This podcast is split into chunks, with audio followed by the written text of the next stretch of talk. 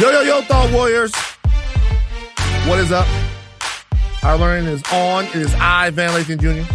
And it's me, Rachel Lynn Lindsay. Rachel, I'm on Vyvanse right now.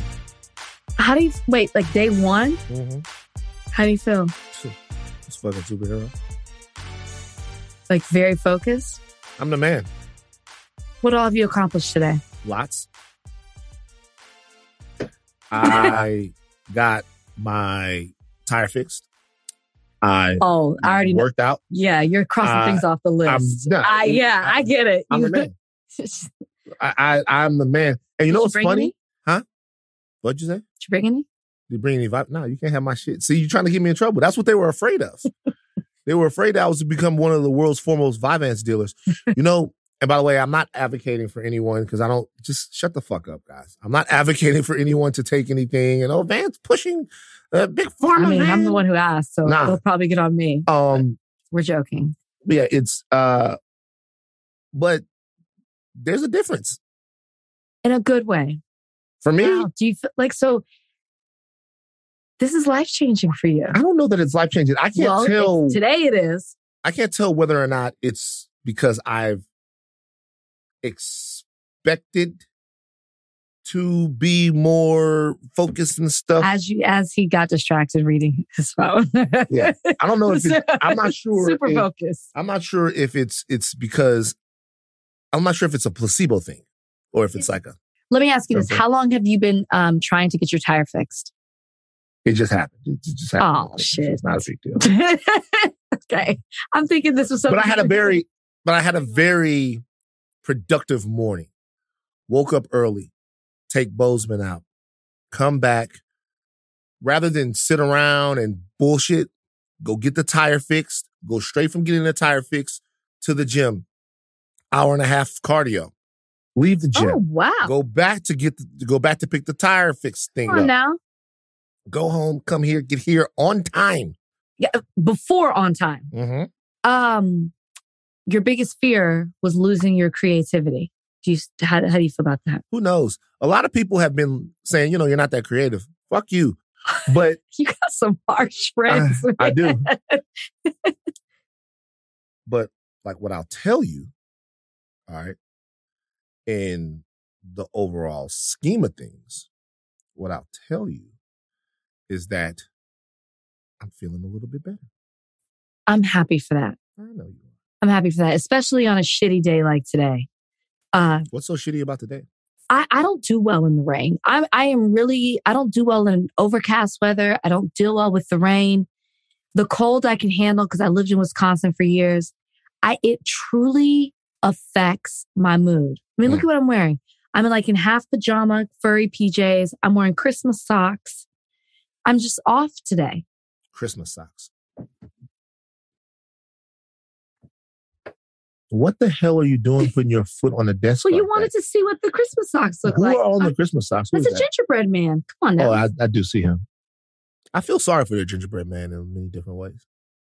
because he gets eaten Yeah. because and, and- oh like limb by limb and Yeah, people find take pleasure in that it's so weird that yeah we, you know, we we do this thing to where we we make the gingerbread man like a pal, but we don't really fuck with him. do we do that is that in our culture I mean, have you ever made a gingerbread house? with white people i've never done it with black people Question question for the black people: Is gingerbread houses a thing for us? Do we fuck with that? I don't know, i I've never i've one. never i've never but I've seen a gingerbread man before. yeah but I, we didn't even grow up making gingerbread cookies See, I would think that y'all would do that type of shit. Y'all look like some gingerbread making ass niggas. I'm not gonna lie. why do you say that Just because y'all why do you say just y'all because y'all what y'all, y'all are what wholesome in that way. Why is well, it we so? did other things What were, what were some of the wholesome things that the Lindsay clan did in the holidays? Sweaters. You guys ever wear we sweaters? didn't do sweaters. Oh. We did. We we hung up the stockings with their Mhm. names on it. We decorate the Christmas tree together. Sometimes I played the piano, Mhm. Christmas carols. Wait, the piano, Christmas, I'm saying. Okay, see, see what I'm saying? no, I know that's also See, so you guys had a piano in your house. yeah. That's rich as fuck. No, it's not rich. Either you rich you know, or I you grew up playing the piano it- from like five to. Either you're rich to have a piano, or your grandmother had the piano from like 1954. It's either one. I've never known anyone, anyone in life that had a piano in their crib. Not one person. Not one person have I ever known that had a piano in their crib. You guys sit down at the piano and you play the piano. You guys get all together and you play the piano and you sing tunes and family stuff together. That's what you do. That would happen. Yeah. What songs would you guys sing? I mean, like only ones I could play. I mean, I was a kid. Like what songs? What you know, songs? like? Jingle Bells. yeah.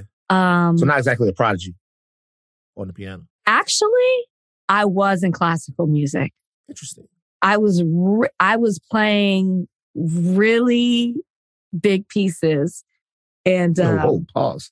up until ten. Um, what? whoa. So I like. What? No. I told you I'm off today. Don't do that. hey, No, that came later. Like, whoa, whoa.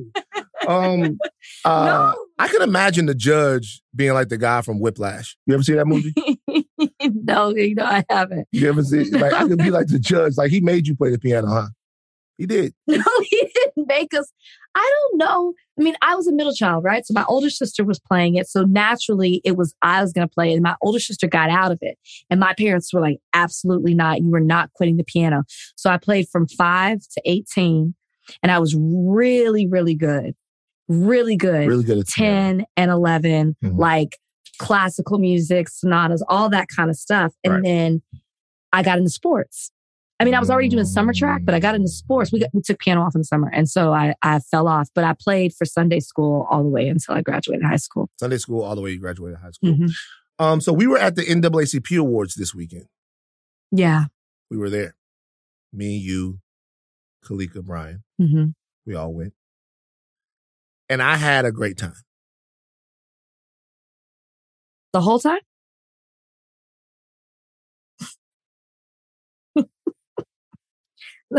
Do we get into the story? No, we don't. But like I said, this is the important thing to remember. I love black people. I do too. Love them. Love black people. So being there, we saw Jonathan that night. We were able to talk to him. Right. We saw, I saw, shout out to everyone I ran into. Get your dings ready. Vanessa Bell Calloway, Wendell Pierce, Malcolm Lee, my brothers from Earn Your Leisure podcast, which is a podcast you guys should be listening to. Uh, Carrie Twig, um, Ryan Coogler. Ryan Coogler, shout out to Coogs, ran the Coogs, talked to him a little bit that night. Uh, just so many different people hmm so many different people I had the chance to to stand out there and talk to because we were standing sort of outside the inside of the thing, you know. We weren't standing out. We were Okay. in the NAACP. Yes, we were in the lobby. We were waiting for the bar to open, and then we realized, man, you keep running into people. This is Yeah, great this is to see people. stay. This it was a spot. Yeah. You could say we created the spot. I don't You know if I would say that. You would say that. I wouldn't say that. I will say that. we created the spot, and then It became a thing where everybody's out there uh, chilling around. We never actually went and got sat down inside yeah, of the NAACP awards Right. to watch. Um, and just being at an award show like that with so many amazing people. Uh, and I don't want to live out Jemele. I saw Jemele there too. My Oh, yeah, um, Tiffany Cross, everyone. Uh, being there with so many amazing people. Just reminds you how much you love black people. mm-hmm. Mm-hmm. And sometimes you love black people so much that you're okay with being treated poorly by them. I don't know what you're talking about. And that's an important thing to say. You know, I heard it was not a black person who was over the whole thing. Wasn't who was it? Grant Cardone? No, Yeah, everybody mad at that nigga. nigga, so I was figuring like why not just throw him under the bus? Why? Because eh, he said something. You know, do you know who Grant Cardone is? You know who that is? The motivational speaker? I never knew who that was. Apparently, he said something like, when he talks to white people, he talks regular, and then when he talks to niggas, is he talks different. He talks street vernacular. is what he So said. I'm not a People are big fan. Brian is really into motivational speakers. Yeah, so man. I learned. I who tell. he was first through Brian. Mhm. And then I did his wife's podcast, but she pissed me off Mm. because I was, I asked her, I was like, I'm going to say to you my wedding date, which was private.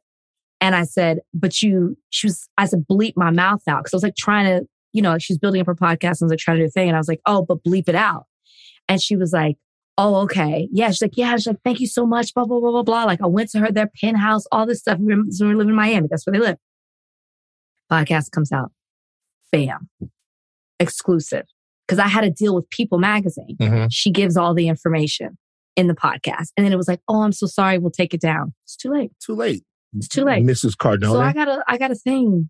So you don't like them. Mm-mm. They did that to you because you're black and they treat you like a street nigga. Well, apparently, based off what you just said. Well, so I don't. I don't even know. People were mad at him about it, but I don't know. So look, we we all went to the NAACP awards. It was in um, Bozoma St. John and somebody else who we saw. Shout out to Boz. Uh, we went there. My friend Cameron Fife. Everyone that was there. I'm sorry. I don't like leaving people out. Um, so we go to the, the awards. Frigid, frigid. We saw our eh, breath. So eh, LA is on some different shit. I don't like it. Hmm. You're not used to it. You come from, we come from, we come from temperate climates. Yeah. I've done this before. I didn't move out here for this. Yeah, it's tough. And it's been going on too long. And then this was really the most terrible thing that happened for the entire night. I'll tell you guys. So we went to Ruth's Chris Steakhouse after, and it was great. We are all dressed up. The people at Ruth's Chris thought that we dressed up there to come to Ruth's Chris. I'm sorry, Ruth's Chris Pasadena, but we had somewhere to go before. So we all ate together. We're having a fun time. We're talking. And I order cheesecake. I order all the different stuff that we get to go. Because we're gonna what we're gonna do is we're gonna go, we're gonna eat the cheesecake when I get home. Mm-hmm. Mm-hmm. You get two different bags because you guys have some stuff. You have some stuff. I get home, looking through the bag. Kalika's looking through the bag. No motherfucking cheesecake. in the bag. so stupid. You got my fucking cheesecake, and I got oh fucking lamb chop and a half that you had left over in there. I ate the lamb chops. By the way. Glad you I ate them. were able to bitches. enjoy something because that cheesecake went home with the wrong folks. Y'all didn't eat it. It just sat there. You still there? It's still on the counter. I'm. A, it's on the counter. We never even put it. But Y'all Ryan, didn't put my motherfucking Ryan- cheesecake in the refrigerator. What Ryan, the fuck type of people leave? Oh my god! Brian opened it and he goes, "Oh man, we got their cheesecake." It was the next day, and I go, "Yeah, yeah, yeah." Kalika texted me last night and said that we got the wrong bag, and I just like, Do you know I was still banking on getting my cheesecake back? Why wouldn't y'all You- take the fucking cheesecake? you didn't hit me up And and, say, put it in "Rachel, bring the cheesecake today." no, but I wouldn't have wanted it now. It's gonna look like a fucking impotent piece of melted No, but fucking. I'm just you saying, if you thought I was going to bring it for you, you didn't even say put preserve it for me. Rachel, bring it today. Did you and Kalika talk about the cheesecake? She just said we got your cheesecake, and I was like, "Yeah, girl." At that point, why wouldn't you take the cheesecake and put it in the refrigerator, knowing that it's mine now? I just figured it was a lost cause at I, that now point. see what I'm saying? I just figured it's, it's done. What's that? You weren't meant to have the cheesecake. Well, we, we uh, obviously not. We put y'all shit in the refrigerator, and then I was like, "Fuck it, it's not going down," so I ate it. By the way, like, thank you. You ate my food. You're no better. it, it so I will say this: we're a little closer now. You know why? Why? Because there was a piece You of the lamb chop You ate the part I ate that you had already eaten. And so I'm standing there. I'm like, I'm looking. I warmed it up. I thought you just didn't get to some of the lamb chops, but you took them. I'm looking at it and I'm like, damn, this doesn't fit. I'm like, nah, man, it's right. And I just that shit. we had been COVID tested and everything. You were good. I've been COVID tested several times. several different times. Would have been nice to know that I needed a COVID test. I used to have a friend who, when people would try to drink after her, she'd be like, I suck dick. And then they Jesus would, Christ. and they would be like, never mind. do you think do you think that that is because everybody sucks dick, right? Like most women, you'd say. Okay, yeah, I was gonna say. So then you no, could- not everybody does. You could yeah. never drink behind anyone. Like Li- for, for example, it it offended enough people for her for when she would do it. it's because of the visual. Sure. Like as children, and I know people don't like to to talk about this, but we drank after our mothers.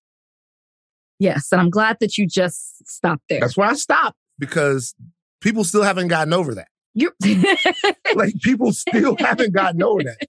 I'm saying it's like that's not a big deal. You know, you drink. no, it's the visual, like you said. This is the same friend who used to walk up to somebody and be like, "Hi, I'm a good time." White. She's a white girl. Oh, for real? uh-uh. um. All right, guys. We got um.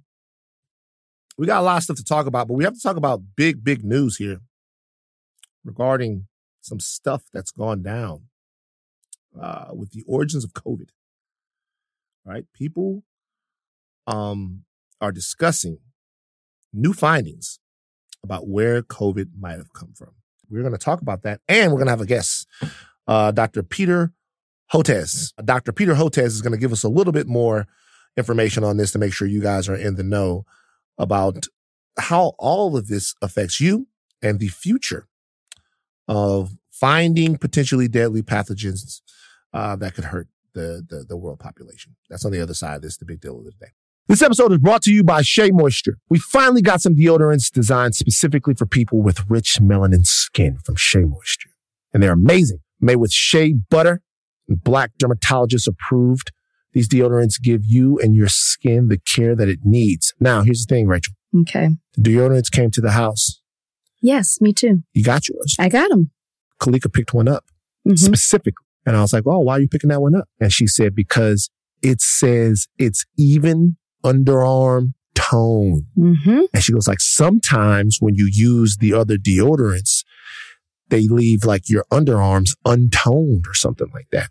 And she was so excited to have it. She went back and she started using it right there, which made me wonder if she had put deodorant on for the day.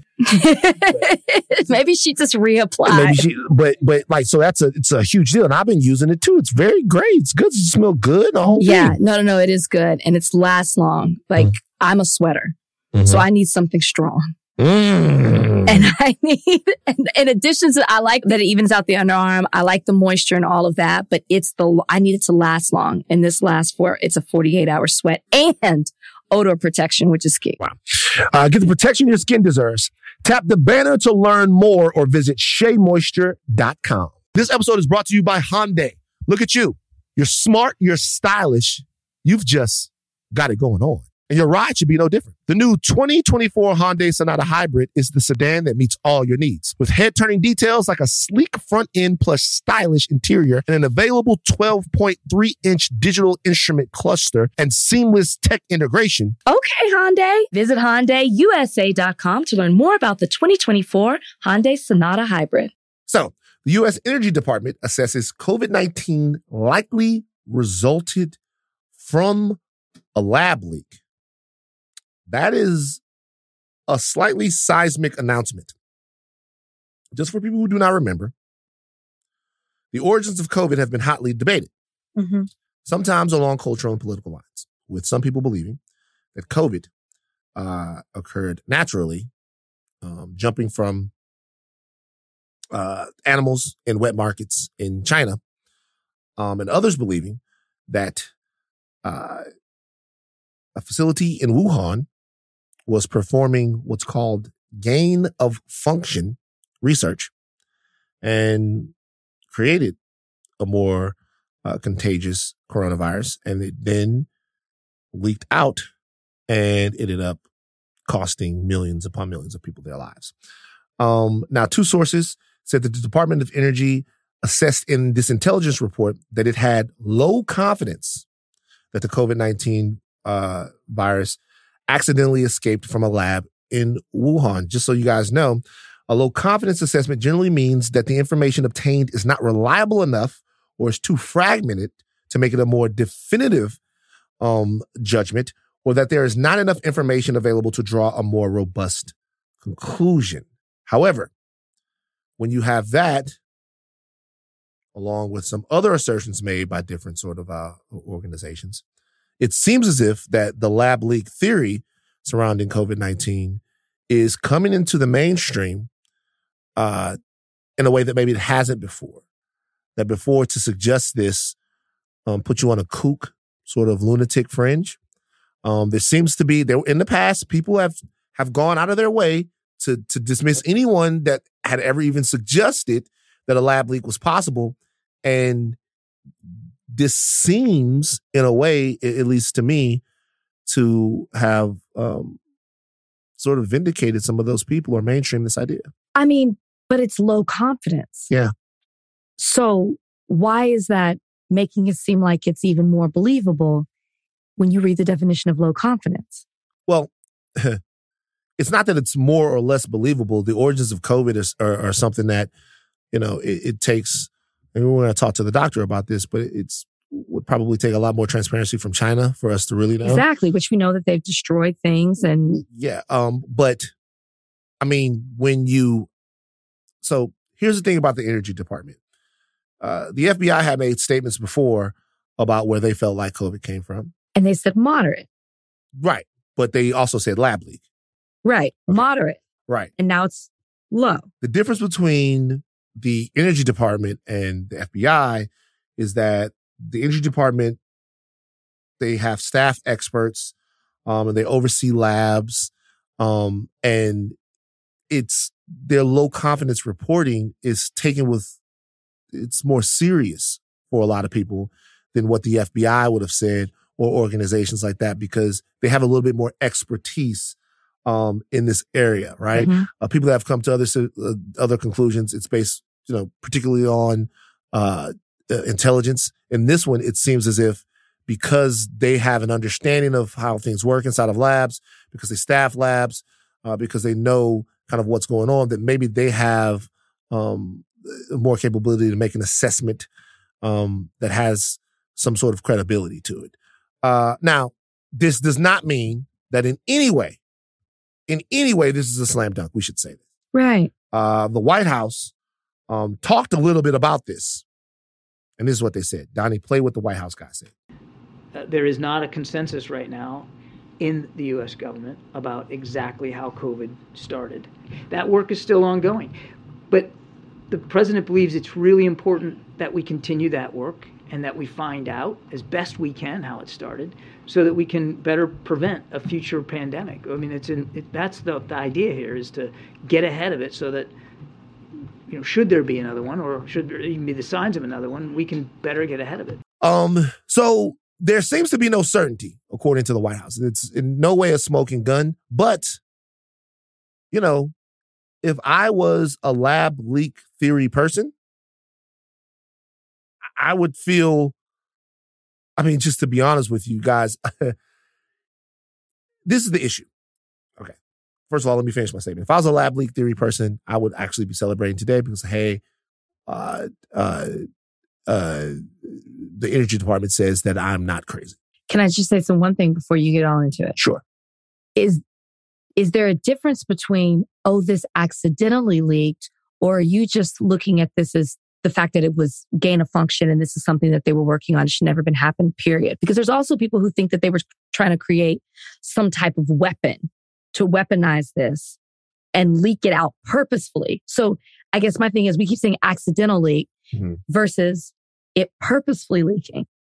Right. Well, gain of function, gain of function experiments, as I understand them, and the doctor will be on in a second.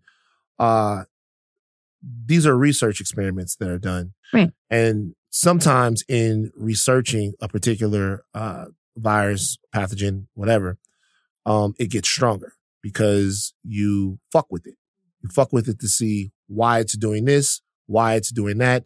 You might combine it. There was a story I'm going to ask him about down in Boston with uh, them trying to understand the, the, the the COVID pandemic that we're in right now and, and SARS-CoV-2.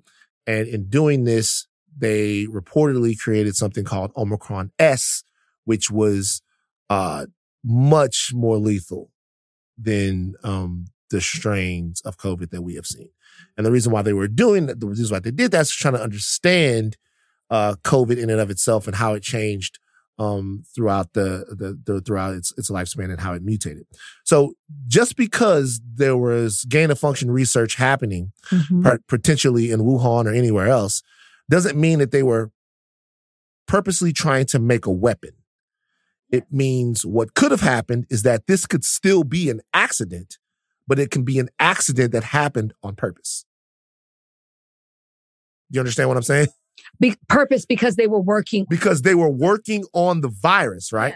I get that what you're saying, but is the goal of gain of function to be able to better understand the virus? Like it's a is it it's a positive thing. Well, gain of function, gain of function research, research. gain of function research is used in all different types. Right. Of, of So you, you, they, they use this in cancer research. They use this in all types of. Yeah. yes. So I guess I understand what you mean by purposeful, like an a, a purposeful accident. I Yeah. get that. But is it if the purpose is for research? Well, this is what I mean. because I felt like, and I, and the only reason I'm asking this, and, Mhm. and then please continue. Sorry not to, to interrupt you. Is Republicans jumping on this, right? Like, oh, it's a lab leak. It's a lab leak. I felt like their intention was that they that they did this to us on purpose Okay. and not accidental. That's I guess where I'm coming from. right. So there are two different schools of thought there, and we should talk about that. Yes. One school of thought on that side of things is that this was some sort of um, bio attack on not just the United States, but the rest of the world to cripple economies in some sort of way. Mm-hmm. And you have a fringe of the right, not just the right, but you have a, a, a group of people out there on the left and the right, to be honest with you, that believe that that was the case, right? And then there's a different sort of group of people that say that this was a lab leak and that China has been less than cooperative in trying to ascertain where COVID came from because they know that it came from a lab in Wuhan and they don't want to have to answer to the world community about the fact that this was man-made or modified in some sort of way. Mm-hmm. Uh, either one of those really do, don't make that much of a difference Mm-hmm. because I don't have very much faith in the average political consumer now to be able to di- differentiate the two, whether or not it was an intentional bio attack Sure. Or whether or not it was something that was purposely made in a lab and then got out. Uh, people are going to say, well, at that level, when there's a million people dead, if it was purposely done, it doesn't matter. Mm-hmm. Now, we also have to remember that part of this is cultural and political because of what happened during the time uh, that Donald Trump was president. During the time that Donald Trump was president, they cast China in a very clearly uh, villainous role in terms of COVID. Correct. And there were widespread consequences for that um, in the Asian population all over the world, Mhm. particularly here in America. And we saw spikes in violence against people Mm-hmm. that don't know nothing about no motherfucking Wu, Wuhan and have nothing to do with this, any of that stuff. Right. So part of throwing cold water on the lab leak theory was to make sure that there wasn't some sort of uh, of of of, of uh, culpability put on China that would then, in my opinion, that would then spill over to uh, Asian Americans. Mm-hmm. Okay. Mm-hmm. The question is now, and this is the frustrating part about being an American citizen now for me, and I'll ask you. Don't you want to know where COVID came from, no matter if the answer to the question is convenient or inconvenient to your political beliefs? Like the fact that we can't, that we don't have people that are serious enough to actually ask and interrogate this question, regardless of political or cultural motivation, something that's killed this many people, that it's this important to study, is chilling to me. you don't think that people are because I thought the issue was it's not that people aren't asking the question, it's that they really need help from the Chinese in order to fully understand what happened in Wuhan. And it's my understanding that they have gotten rid of evidence, documents, and even haven't provided access to the very first people who were infected. Mm-hmm. So I, I felt like it's not a matter of they're not asking those questions. They've kind of hit a standstill because they can only go so far. I could be wrong, but that's just my understanding of it. I'm talking about specifically when it comes to, I mean, what we're able to get from the Chinese, it's, they're not actually, it's not bastions of, of free speech, expression, and investigation. You're never going to get the Chinese, in my opinion, to participate in, in, in something that, um, that honestly interrogates where COVID came from. I don't think that's going to happen. But as far as us, what this does to me is it's going to separate the people who are honestly trying to figure out where this how where and how this pandemic started. Okay. When I say where, I know we know whereabouts working, but I'm talking about whether a lab or in a wet market. Mm. Okay, which are the two places that people are saying. Um, from the people that are trying to uh, weaponize this um, and use it as a dart to either shoot at the Chinese or to shoot at whomever doesn't agree with whatever world order uh, they're propping up. Because now it seems, at least, um, and maybe not, maybe everything isn't equal, but it seems both of these ideas, both a natural occurrence hmm and a lab leak, are worth discussing Absolutely. in a way that, for a lot of people, because of this report, in a way that maybe they weren't before. I mean, I, I totally understand that because I think we all should be curious and we should all want to know, especially if it's likely that another virus could happen in the future. You want to know for the future of being able to defend ourselves or prepare for another health crisis. We don't want to see this happen like this again. So I completely agree with you. Yeah, we should want to know. I just don't think we ever are with this particular virus. With COVID 19, I am not hopeful that we will, because the first thing that you said when we started talking about this, it's been politicized at this point. Mhm. We are, so I don't think we will ever get down to the bottom of it. I'm not just going to blame it on the fact that we're, we are hitting a standstill in regards to getting certain information from China. I think it's because we are also our own worst enemy in the way that we have politicized how this started. Sure. So, um, Tom Cotton is one of the guys who was very early on the lab leak theory. Mhm. And I don't know if this was because Tom Cotton had any specific uh, information about this or whether or not it was because, you know, um, he wanted to fuck somebody. Now, this is the headline from we have being talking about what happened here. All right. We're not Tom Cotton fans, but this is the headline. This is the headline from the New York Times, February 17th, 2020. Now, I am not saying 2020? 2020. I'm not saying that we had nearabouts enough information at this point to really know where this thing came from. Okay. But the headline is this Senator Tom Cotton repeats fringe theory of coronavirus origins.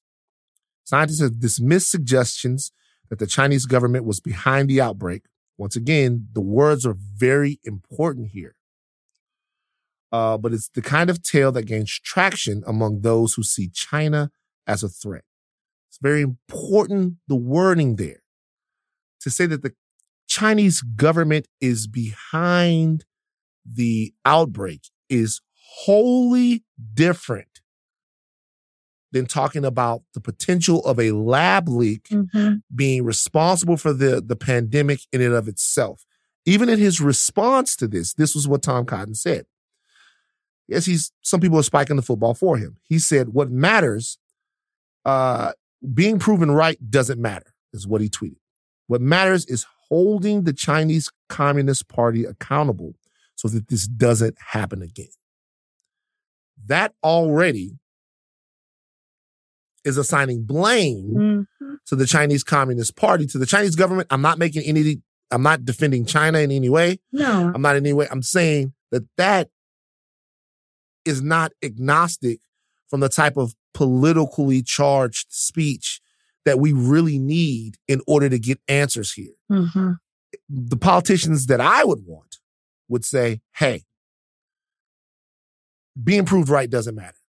What matters is that we find out where COVID came from, Right. how COVID occurred, Yes. and what we need to do to be prepared, ready to save lives in the event of a really incredible mutation or another sort of COVID, uh, another sort of outbreak of COVID. Fuck whatever you want to, who, who you want to point the, the, the finger at. That's only for you to politically masturbate for your people to. And I just don't know that we have politicians or, or public servants that are serious to do this enough to do this. And I, that's on the other side too. Because, and when I say it's on the other side, I mean because we need people serious enough to really interrogate whether or not this was a lab leak. What do you? What would you say is the suggestion to do? How? How? Because you're saying it's on both sides. Mhm. So what are they not doing? They're not doing science. They're doing politics. And politics is bad for science. Politics is bias. It's tribalism. It's my that. team versus your team. I get that. the scientific method is about controls, hypotheses. It's about finding out, getting to the center of a problem. and they're not. Neither side is doing. Well, there are there are people that are doing that, Okay. but I'm talking about the public services that we have entrusted in order to to kind of make these decisions. They're trying to figure out who to blame, and that's not what we should be doing. Who is the who is the organization science mm-hmm. that is in charge of doing that? Because you're saying that they're trying to place blame. Which organization is doing that? What do you mean? Which organization is? Uh, Which site? Because you said they're not doing the science, right? Are you talking Right. about the politicians? Or are you talking about these actual, like, is it, I, I honestly don't know. Is it NIH? Is So, it who? This is what I mean. This is what I mean. Who is not doing This is what I mean. There are definitely people that are doing the science. There are people that are trying to find out where COVID came from. Okay. What I'm talking about is maybe I should say it differently. That's actually a good point. What I should say is the people that are speaking about this aren't giving the science Agreed. Agreed. Its opportunity Agreed. to tell its truth. Yes. They want to make sure that whatever they thought is is is is uh is reinforced. And isn't that what the society we're living in now? I mean, no, We're but what I'm saying is this is very important. Yeah. But I mean, we, we debate vaccines now. You know, we question these, we question CDC, who, NIH. Like that's, I mean, but look, it, there's a difference between questioning a vaccine. There's a difference between asking questions about when you go to your doctor. mm-hmm, Like I went to the doctor to have the abscess removed. mm-hmm, I asked a million questions, mm-hmm. like a million questions. People talk about doing their own research, right? Mhm. There's nothing wrong with asking questions, doing research about how something that you might ingest, take, about a treatment, about how it's going to affect you. Right. But if you're going to make the assertion that your research in some way supersedes decades, sometimes hundreds of years of scientific discovery and breakthrough, then you better be fucking qualified to have that discussion. I agree. And that's sort of kind of what we're missing here. Exactly. Um, now, there's a guy I want to hear from uh, right now. We're going to talk about gain of function. Um, his name is Francis Collins. He's a science advisor to the president. He went on Lex Friedman's podcast. Mhm. Uh, and he talked a little bit about gain of function, what it means, uh, what these experiments entail. Um, and before we bring on the doctor, we're going to hear a little bit from him. He is the, the, the, the director of the NIH. The NIH is National Institutes of Health, which some people are actually blaming. Donnie, go ahead and play the Press clip. play. the more you know about the coming enemy, the better chance you have to recognize when trouble is starting. And so, if you can do it safely, uh, studying influenza or coronaviruses like SARS, MERS, and SARS CoV 2 uh, would be a good thing to be able to know about. But you have to be able to do it safely because we all know lab accidents can happen. I mean, look at SARS, where there have been lab accidents and people have gotten sick as a result we don't want to take that chance unless there's a compelling scientific reason. That's why we have this very stringent oversight. The experiments being done at the Wuhan Institute of Virology as a subaward to our grant to EcoHealth in New York did not meet that standard of requiring that kind of stringent oversight. I want to be really clear about that because there's been so much thrown around about it was it gain of function? Well, in the standard use of that term that you would use in science in general, you might say it was. But in the use of that term that applies to this very specific example of a potential pandemic pathogen? Absolutely not. So he claims that it wasn't even true gain of function research that was going on in Wuhan. That it's only partly gain of function research that was going on in Wuhan. And what and what was, was the other half? No, it's it's just weird that sometimes you can't get a fucking straight answer. well, isn't that just them saying that they really don't know? Um, I don't think they know. They really know definitively what was going on. This guy's an LSU fan. That has nothing to do with it. I'm looking at it right now. He loves LSU. Well, maybe that's the problem. Whatever. We're gonna look. We're we're doing our best. This is very heady stuff, and we're gonna bring on uh Dr. Peter Hotez right now. We're gonna ask him all the tough questions about uh, were the lab leakers treated unfairly? The lab leakers, the uh, the LA leakers, uh, the LAB leakers, were they treated unfairly? Um, the possibility that this was actually a lab leak, the possibility that this is uh, being overblown, um, what gain of function research actually is, what that means. Mm-hmm. Um, is it safe? Uh, and we hope to have a better understanding at the end of this conversation. So this episode is brought to you by Shea Moisture. We finally got some deodorants designed specifically for people with rich melanin skin from Shea Moisture. And they're amazing. Made with shea butter and black dermatologist approved. These deodorants give you and your skin the care that it needs. Now, here's the thing, Rachel. Okay. The deodorants came to the house. Yes, me too. You got yours. I got them. Kalika picked one up Mhm. specifically. And I was like, oh, why are you picking that one up? And she said, because it says it's even underarm tone. Mm-hmm. And she goes like, sometimes when you use the other deodorants, they leave like your underarms untoned or something like that. And she was so excited to have it. She went back and she started using it right there, which made me wonder if she had put deodorant on for the day.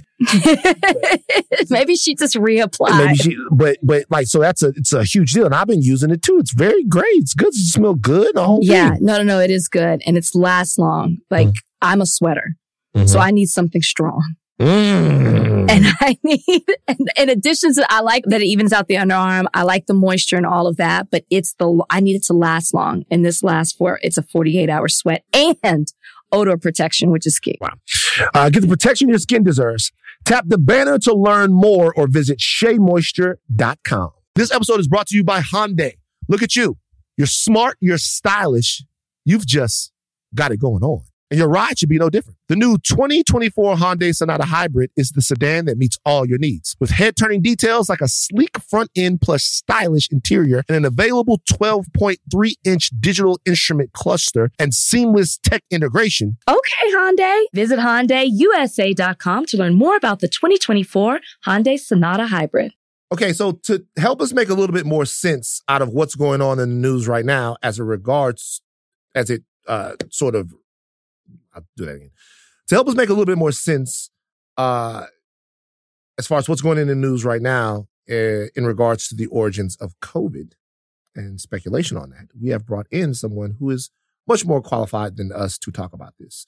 Professor Peter Hotez. He is a vaccine scientist, a pediatrician, and an advocate in the field of global health and vaccinology. He's the dean, he's a learned man of the National School of Tropical Medicine at Baylor College of Medicine and the co-director of the Texas Children's Hospital Center for Vaccine Development. Doctor, thank you for joining us. My first question is uh, Americans right now do not know what to believe as far as the origins of COVID are concerned. This is a highly um, culturally divisive and politicized issue.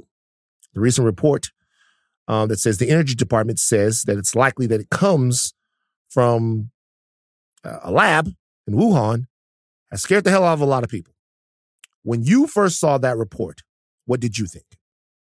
Um, I, it didn't make sense to me, and and here's why. Um, remember, COVID nineteen is not our first rodeo when it comes to coronaviruses, right? We had severe acute respiratory syndrome SARS in 2002 that arose out of wet, a wet market in in southern China, and then we had Middle Eastern respiratory syndrome that emerged on the Arabian Peninsula in 2012. Those are two very serious coronavirus infections, very high levels of mortality, even higher mortality than COVID 19. So COVID 19 is the third. And we now know from two back to back published papers in Science Magazine, which is one of our most prestigious scientific journals, that the first cluster of cases of COVID 19 all occurred in a wet market in Wuhan, um, which is similar to how SARS emerged. So the point is that this is a virus that lives among bats. Um, and bat and and from time to time these viruses from bats either jump to humans directly or they go through a second intermediate animal, including the animals, unfortunately, which they keep in the wet markets in, in China, which they were supposed to shut down, but they didn't. So, uh, most likely, this virus came out of uh, one of them, one of the small mammals that they keep in those wet markets in Wuhan, uh, like a raccoon dog or a civet cat. These very exotic animals that that they sell in those wet markets, and that's where the cluster of cases is uh, uh was first identified. If this was a lab leak, the major closest institute that works on coronaviruses or works on high containment pathogens is in Wuhan but it's about 10 kilometers away on the other side of the river. So that if it was a lab leak, I would have expected that this virus would have popped up in multiple places across the city of Wuhan and in central China. It would not be clustered among the wet market, which is 10 kilometers away, and you'd expect it to be uh, all over in, in between. And so that's why it doesn't make sense to me to call this um, a, a, lab leak. I, I, I just haven't seen any evidence at all.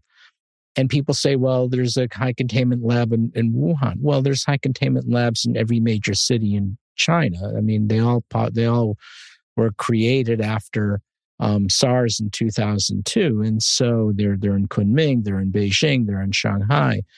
So pretty much any place that COVID nineteen would have emerged, people would have identified an institute. So the bo- so the bottom line is, um, there's a lot of evidence suggesting the virus emerged out of a wet market from a, a mammal intermediate host, and I don't see any evidence that it emerged from a lab leak. I mean, no evidence at all. I mean, there is um, the fact that there is a high containment lab somewhere in a different part of Wuhan, but but that's all that's really going for it. And so, can I have then, one? Can, I, can, I, can, I, go ahead. Go ahead. What about reports that came out in 2021 um, that there were members of uh, the lab that was lab staff in the lab at Wuhan that actually had gotten sick? Did you see that?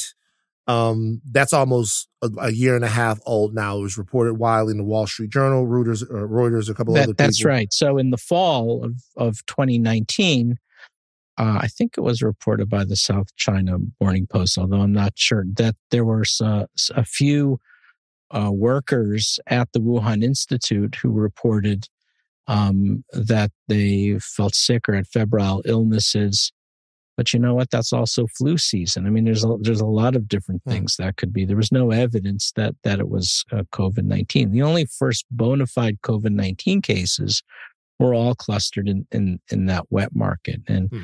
and so that's why I you know I just don't see any there there for the for the lab leak. You know the and the energy. So the Biden administration has been sharing this um, classified information with the intelligence committee and they asked for the opinions of the energy lab scientists and there's some good scientists the energy lab.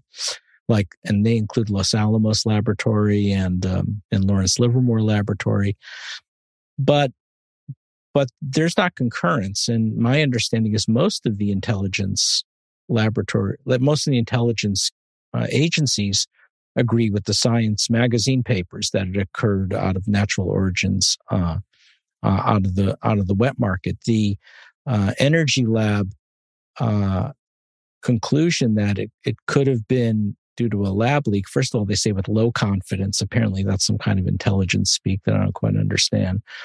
Um, well, number one, number two, it's they're not the prevailing view. They're in the minority opinion at this point. So now it could be that the energy labs have access to classified information that that might have have them come to a different conclusion from what's publicly available. Uh, and I suppose that's a possibility. But from the publicly available information, I, I don't see any evidence of, of a lab leak. we do have these two competing theories out of of how of, of the origins of COVID-19. Can you speak to why it's so important for us to know how this virus originated? Well, there's actually three competing theories and they may not be mutually exclusive. So one was that the virus was deliberately um, created through what's called gain of function research by manipulating the genetic material of the virus in the laboratory. The other is that um, the virus was kept in the lab and then it was it was leaked. And then the third is the the natural origins, um, coming from bats to people or bats through a second intermediate animal host. Um, my my reason I I feel strongly that it's most likely a laboratory that it's natural origins is the whole reason we started working on coronavirus vaccines in the first place. We've been working on coronavirus vaccines for, for 12 years, and we started it because we saw the virus emerge in, in, in southern China in 2002, creating SARS and then MERS in 2012. And we said, you know what? It's just a matter of time before there's a third major coronavirus pandemic. And sure enough, right, on cue, it happened. And the fact that we were working on the coronavirus vaccines for 12 years allowed us to identify the spike protein as the target of the virus, how you deliver the spike protein. And we were able to pivot that program around when COVID 19 emerged, when the sequence came online in bioRxiv and in January of 2020. And we made a COVID vaccine technology, a low cost patent free COVID vaccine technology that we uh, gave to, uh, we licensed to um, India and Indonesia and they've with with no patent, and they've now administered 100 million doses of our our vaccine technology. So we provide a proof of concept. You don't have to be a big pharma company to still do uh, important things. But the whole point is the reason we were in, we were able to hit the ground running is we'd been working on coronavirus vaccines for 12 years because we knew there was going to be a third one. And by the way, the bad news is there's going to be a fourth one. Um, these viruses are jumping from bats to people or through in second intermediate animal hosts every day. And some say thousands of times a day. And it's just a matter of time before one gains critical mass or catches fire. So if you look at the timing schedule 2002, 2012, 2019, roughly every seven years, every seven years, Mother Nature hurls a new coronavirus pandemic at us. So I would expect 2026, 2027, we'll get a fourth one. And, and that's why we have to get ready. And, and I worry that all of this lab leak stuff and gain of function conspiracy stuff is a distraction because the fourth one's coming and, and we're still not preparing for that next pandemic. Okay. Two questions from me. And you can take these in order. Number one, can you describe to people what gain of function experiments are? And the question is, if you're predicting another pandemic along these same li- lines in a couple of years, do you think that gain of function experimentation is necessary to be able to be ready for that, uh, that disease or virus in the event that it does pop up in the next three or four years? Well, gain of function research is either inserting genes or manipulating genes in order to make the virus uh, more more virulent or better able to attack animals or or people. And um, there are labs that have been doing genetic manipulations of coronaviruses, not necessarily to make them more virulent, but to understand how these viruses bind to the ACE2 receptor? Can they bind to alternative receptors? So there is a need for fundamental virologic research. Um, and, but we do have, we do have safety protections to, to limit that. Now, you can argue that maybe we need to improve our uh, laboratory oversight monitoring, and I have no problem with that. You can argue that there's too many laboratories internationally that are um, have high containment uh, virus pathogens, and we can't keep tabs on it, and we need to uh, provide some governance over that. All of that makes sense with the caveat that we don't want to tie one hand behind virologists' back so they can't find the next pandemic because there's a lot of surveillance that we need to do in a lot of virologic studies because it's not only just coronavirus.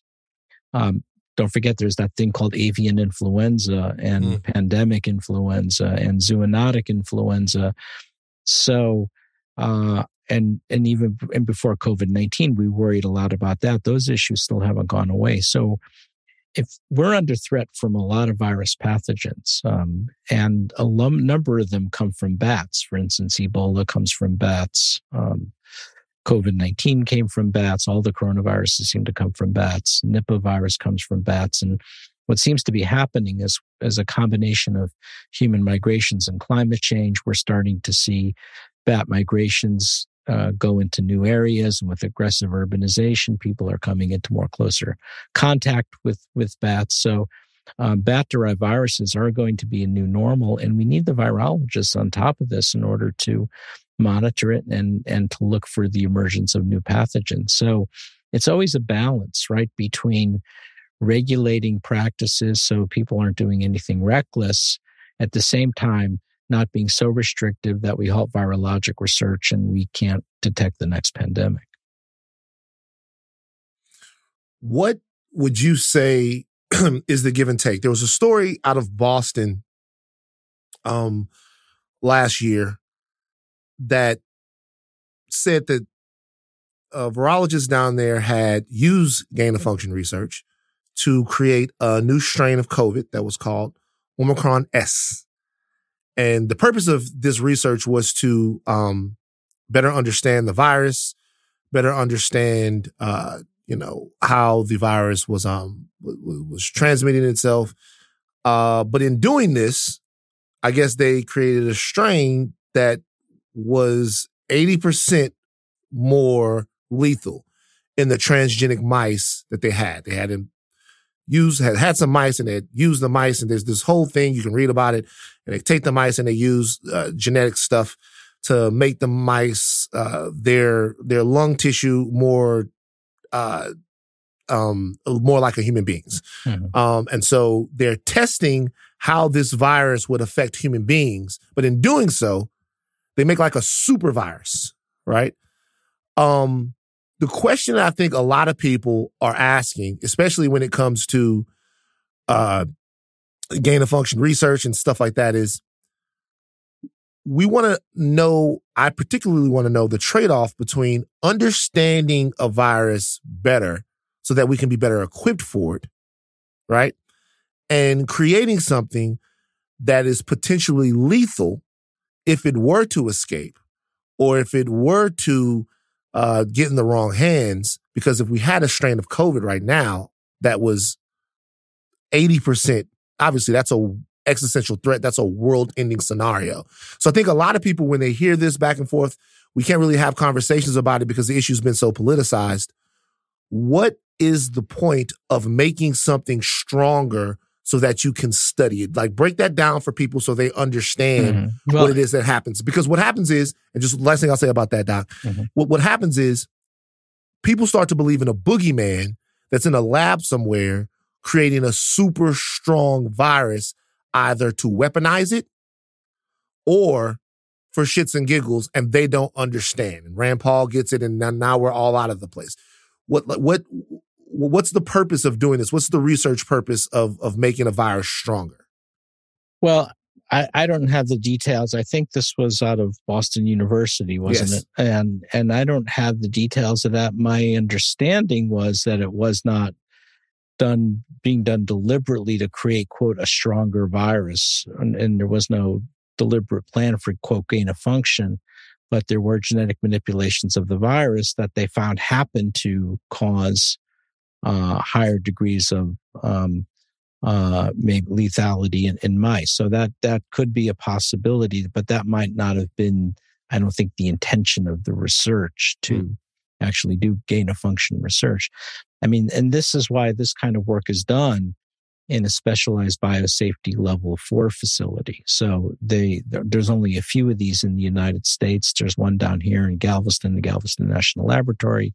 There's one in Boston with with Boston University, and this is why you do this under very high containment uh, protocols and with years and years of specialty training working in those biosafety level four facilities. So I think it is important to be able to do this kind of research in order to understand how this virus works, because that's how you design new drugs and vaccines and countermeasures.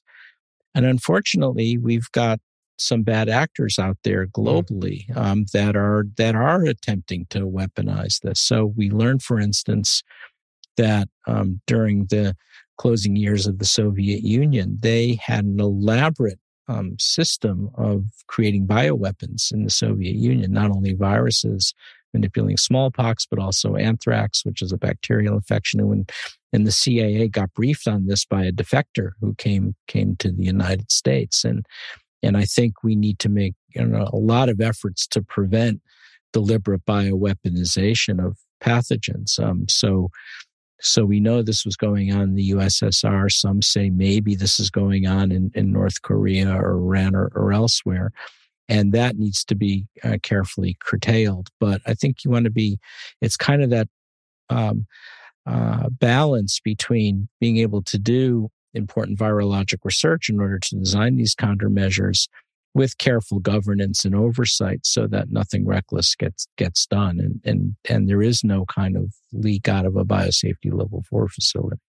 But i think the what i'm worried about is the false allegations of gain of function or lab leak you know in in china uh, assuming that's that's confirmed mean that that wasn't the case could have a chilling effect on sort of hmm. halting all, all virologic research and or significant curtailing of virologic research. And then we're not in a position to fight the next round of pandemics like coronaviruses and Nipah virus and flu, et cetera. Last question for me, really quickly. We talk about, you know, a leak from a lab or accidental leaks. How often does that happen? Or does it even happen at all? I, I think it does happen, um, and uh, but it's it's uncommon and it's typically uh, sort of a self-limited uh, type type of endeavor that that somebody can get accidentally infected while working in the laboratory. But as far as I know, there are not examples where this has produced a significant uh, epidemic. And this has been going on for, for years and years of, of virologic research. And again, I think, you know, if, if this presents an opportunity for Department of Health and Human Services and, and CDC and, and, and NIH to re- review their policies and make some decisions that um, there's some things that need to be sure, you know, bolstered and strengthened, I, I think that's absolutely fine. But I would hate to see that happen because of false assertions around lab leaks leading to mm. COVID nineteen, and and and and again, the emphasis needs to be on really understanding the origins of, of COVID nineteen, just like we did SARS and MERS. You know, we don't really understand it at, at a deep granular level how COVID 19 emerged. I mean, we know bats were involved, we know a second intermediate animal host was involved, but we've never really done the detailed outbreak investigation that needs to be conducted. By that, I mean, you know, an international team of scientists, which includes inter, includes bat ecologists and virologists and epidemiologists working in central China for a year to collect the viruses from bats and livestock and other intermediate animal hosts to be able to describe at a highly granular level how this virus emerged. And, and part that's because the Chinese have blocked that type of uh, inve- investigation and the Chinese have not been transparent about the wet markets. I mean, I think this has been a big issue because after SARS in 2002, the Chinese were supposed to shut down the wet markets, and clearly that that hasn't happened. But we've never really done that detailed outbreak investigation, and and that's what that's where the emphasis needs to be placed.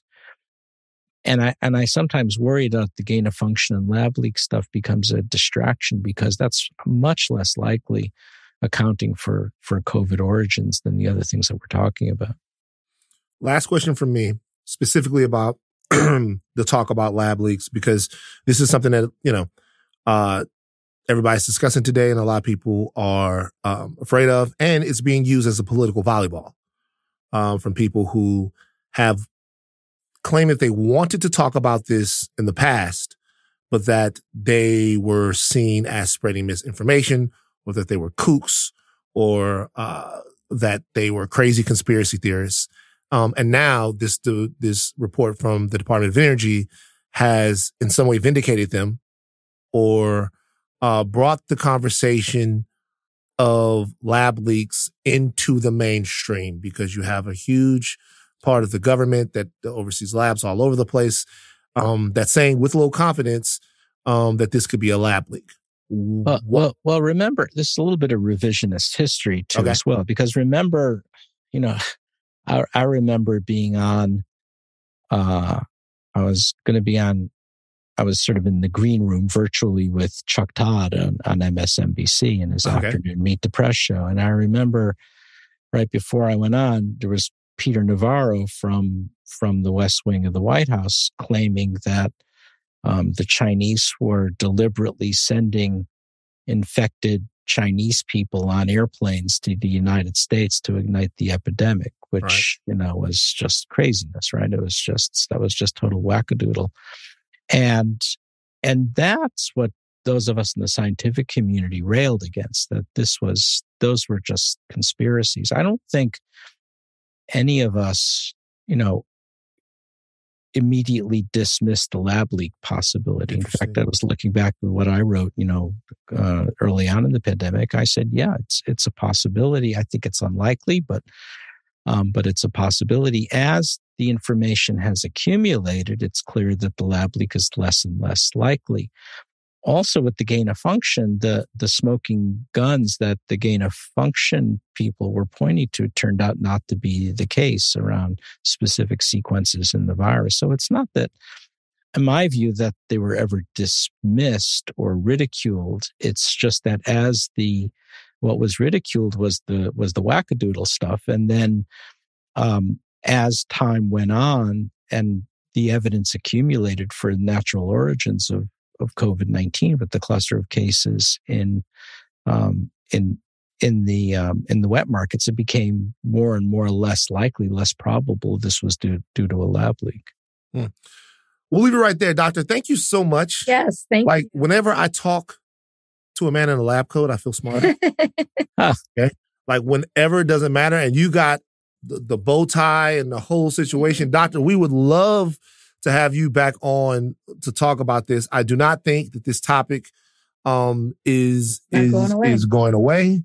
Uh, and I can only hope that the people that are in charge are responsible enough to care about the health and safety of people, not just here in America, but worldwide, and put some of the political and cultural wars to the side mm-hmm. and get to the heart of the issue. But well, you know, we've learned so much about COVID nineteen, and and the public health aspects are only one part. I mean, this virus devastated global economies. It it yeah. created insecurity, um, global insecurity.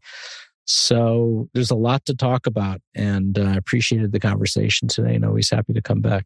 Thank you, Doctor. Thank you. Thank you, Thank you for joining Thank us you. on Higher Learn. This episode is brought to you by Empower. You got money questions like Can I retire early? What are my best savings options? Can I afford to pay for my kids' education? Luckily, Empower has all the answers. With Empower's real time dashboard and real live conversations, you get clarity on your real life financial goals. So join 18 million Americans and empower what's next. Start today at empower.com. Tap the banner or visit this episode's page to learn more. Sponsored by Empower, not an endorsement or statement of satisfaction by a client. This episode is brought to you by Hotels.com. If you're busy like me and you're trying to catch your kids' games, it's important to have somewhere where you can go to find a good hotel. We're all over the place. Sometimes, you know, we're in Florida, we'll be in New York, we want to take the wife on a quick vacation and get away. Whether you're looking for a relaxing getaway or heading out of town to see the playoffs, Hotels.com app has a perfect hotel for every trip. Compare up to five hotels side by side so you can see prices, amenities, and star ratings without having to switch back and forth between options. So start planning your next getaway and find your perfect somewhere in the hotels.com app today. You you, you watch Dilbert? You you you read Dilbert? You like that shit? Scott Adams. Are you a news? Are you you like to read the comics, the newspaper? I used to back in the day. Dad used to. Yeah. I should ask him if he was a Dilbert fan. What does Dilbert do? What is what is what is Does he Dilbert? go to work? Nah, Dilbert's like a Donnie. Do you read Dilbert? No, I but know he I, I know like- Dilbert been around forever. Yeah. Yeah. Isn't it? Donnie, like do an you read Dilbert? guy. Do you know you know who Dilbert is? I I know who he is, but I don't read Dilbert. I remember there used to be a TV show when I was uh I don't know how long it lasted, but I, I think I watched a few episodes of that when I was little. I know he's like a cubicle guy. Dilbert is. It was first published on my ninth birthday, April sixteenth, nineteen eighty nine. It's known for its satirical office humor about a white collar, micromanaged office with engineer Dilbert as the title character. Dozens of books, an animated television series, a video game, Wow. hundreds of themed merchandise. So Scott Adams, who is the uh the guy who created Dilbert, must be a pretty well off guy. Because it seems like Dilbert is a cultural staple. If I look all at all of this stuff. Well, Scott, who has a history of making statements that people find problematic, Yeah. is back at it. this is what Scott had to say about black people. So if, if you know nearly half of all blacks uh, are not okay with white people, according to this poll, not according to me, according to this poll, uh, that's a hate group. That's a hate group, and I don't want to have anything to do with them.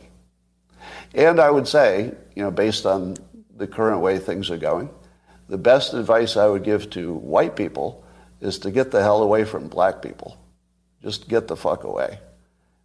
Where, wherever you have to go, just get away. Because there's no fixing this. This can't be fixed. Right? This can't be fixed. You just have to escape. So that's what I did. I went to a neighborhood where, you know, I have a very low black population. Because unfortunately, there, you know, there's a high correlation between the density. And this is according to Don Lemon, by the way. Um, so here I'm just quoting Don Lemon when when he notes that the when he lived in a uh, mostly black neighborhood, there were a bunch of problems that he didn't see in white neighborhoods. So even Don Lemon sees a big difference in your own quality of living based on where you live and who's there. So I, I think it makes no sense whatsoever as a uh, white citizen of America to try to help black citizens anymore. It doesn't make sense. It's, it's no longer a, a rational impulse. And so I'm, I'm going to uh, I'm going to back off from being helpful to black America because it doesn't seem like it pays off. Like I've been doing it all my life, and I've been the only outcome is I, be, I get called a racist. That's the only outcome. it makes no sense to help black Americans if you're white. Uh, the, the, it's over. Don't, don't even think it's worth trying. Okay. Say what the poll was. The poll was a Rasmussen poll um, about whether or not it's okay to say it's okay to be white. How the how you feel about this the the phrase it's okay to be white.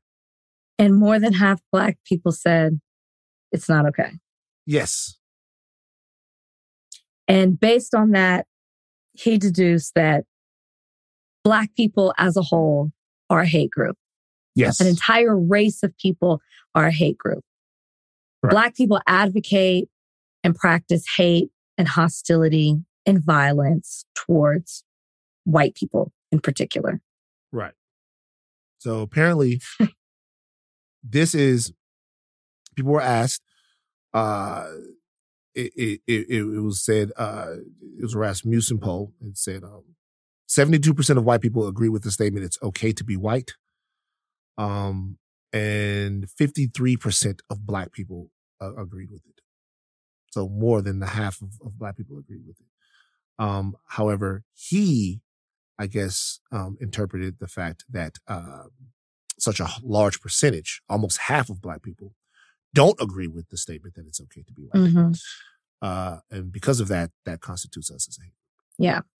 Yeah. Basically, he was looking for some type of smoking gun to justify his racism.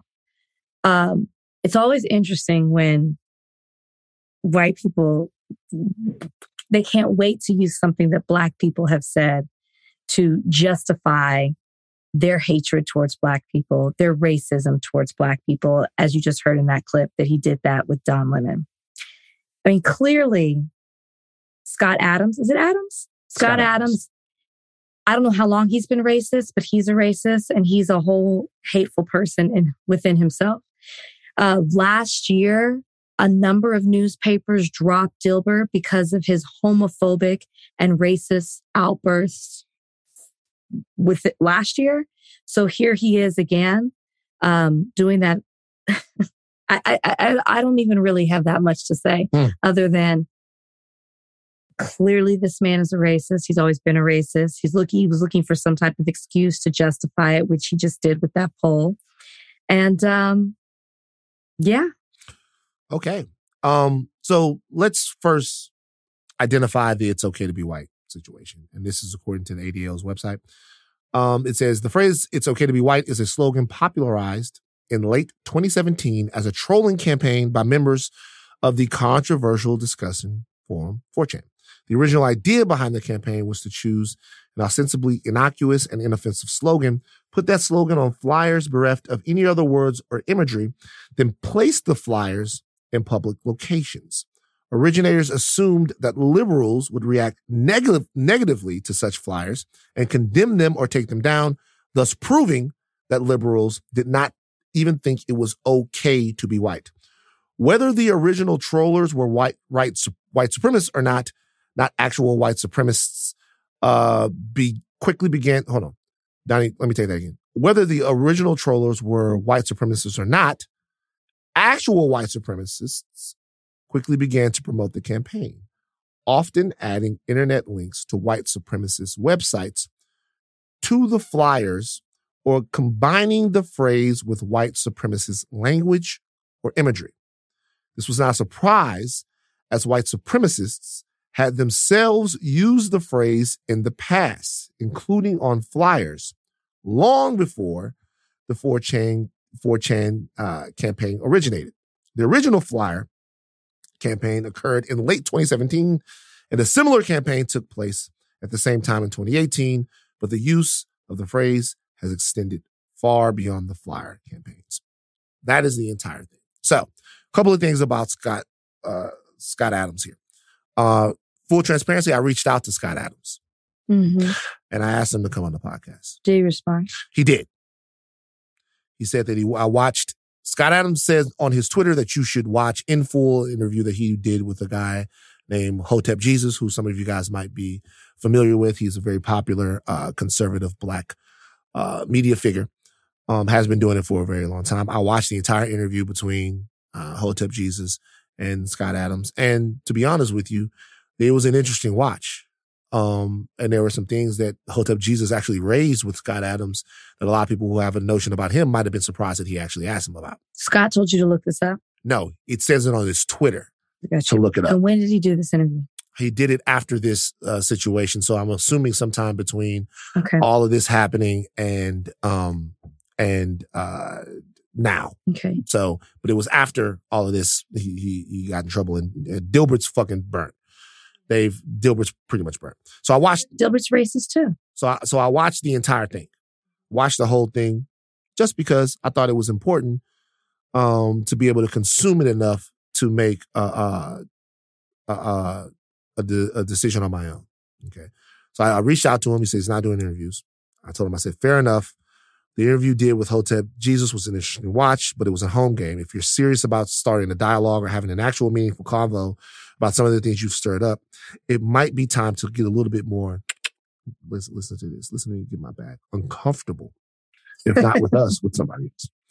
Um, so anyway, after that, uh, he responded, but it was basically just like, uh, he, whatever, whatever. It wasn't anything that was that he was going to come on the podcast. And I'll tell you why I uh, wanted to talk to him and still do. It's because he's talking about the price that he's paying for free, for free speech. He's like, uh, free. I wanted to show people the price that you pay for free speech. Okay.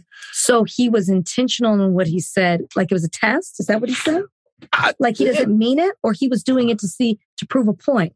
I don't know, but he said that he wanted, well, in the Hotep Jesus interview, he definitely made it seem like he had stirred this up in a purposeful way to see That's bullshit. how far he, I agree. I agree. I, I think that that's a disingenuous statement. Yes. I, I agree. But this is what I will say. Um, there's a couple of, I'm always interested when people make the free speech argument because, uh, it's such an easy way to get a casual American on your side. Well, he should be able to say whatever he wants to say. Well, he can't say whatever he wants to say. He can. And the free speech of the people who employed him or the free speech of the hundreds of different papers that had Dilbert in it, they have free speech as well. And their free speech is enables them to decide what kind of statements people and ideas that they want to stand next to. That's very, very elementary, like a breakdown. We talk about that all the time. But there's some assumptions that I think Scott made uh, that are fascinating to me. So 53% of black people agreed with the statement, it's okay to be white. I think that Scott and people like Scott don't think that we know what things mean, Mm-hmm. right? So Mm-hmm. Mm-hmm. the majority of black people agree with the statement, it's okay to be white. So obviously black people are in a hate group because 53% say we don't give a fuck whether or not you're white or not. It's okay to be white. Cool. I would believe that the other 48% or close to it understand that that phrase is not some innocuous phrase Sure. that is actually asking the question about whether or not your existence as a Caucasian is okay. Yeah. That the phrase is pointed, Mm-hmm. very deliberate, trolling and white supremacist language, right? Right. Yeah. you know, like it, it, not every single word that indicates racism is nigger or coon or any of those things. Yeah. There are all kinds of phrases, symbols, slogans that have been purposed and repurposed that we understand mean different things than what it is that they are saying. Mm-hmm. Okay. Mm-hmm. Um, this one right here, as defined by the ADL and other organizations, is a white supremacist talking point. And it's something that's been used to troll people, particularly on the left, right? So I think to assume that a percentage of black people don't know that, you know that, I know that, I would I would imagine that a lot of the listeners of higher learning, probably all the listeners of higher learning know that. To assume that they don't know that is not giving them enough credit in the first place. Right. Okay. We know what the fuck you're talking about. We know what shit means. That's what I'm saying. Second thing here. Um, black people as a hate group, black people's relationship to whiteness, black people's pro- proximity to whiteness, black people's proximity proximity to all of these things and uh, um that you know we've been dealing with over hundreds of years in America, decades in America, whatever. Uh I, I I'm consistently impressed by the cognitive dissonance that exists uh with white people. The willful the willful ignorance that is um that is on display whenever issues of race are brought up at all. Mm-hmm. The fact that anyone would ascribe hate to black people after everything that's gone on in America, past and present, is hysterical. The question about whether or not black people hate either Americans, excuse me, hate either America or white people, it's a joke. Sure. If anything, the black American experience in this country is a shining example of a sometimes fruitless, but absolutely exhausting search for an American identity.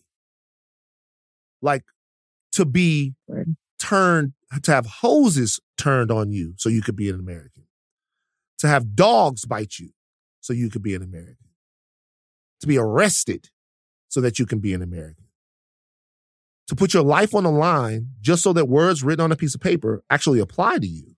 That's what black people have had to done to do. The hate has come from systems in this country that have been engineered purposefully to make sure that certain people getting certain rewards and certain privileges.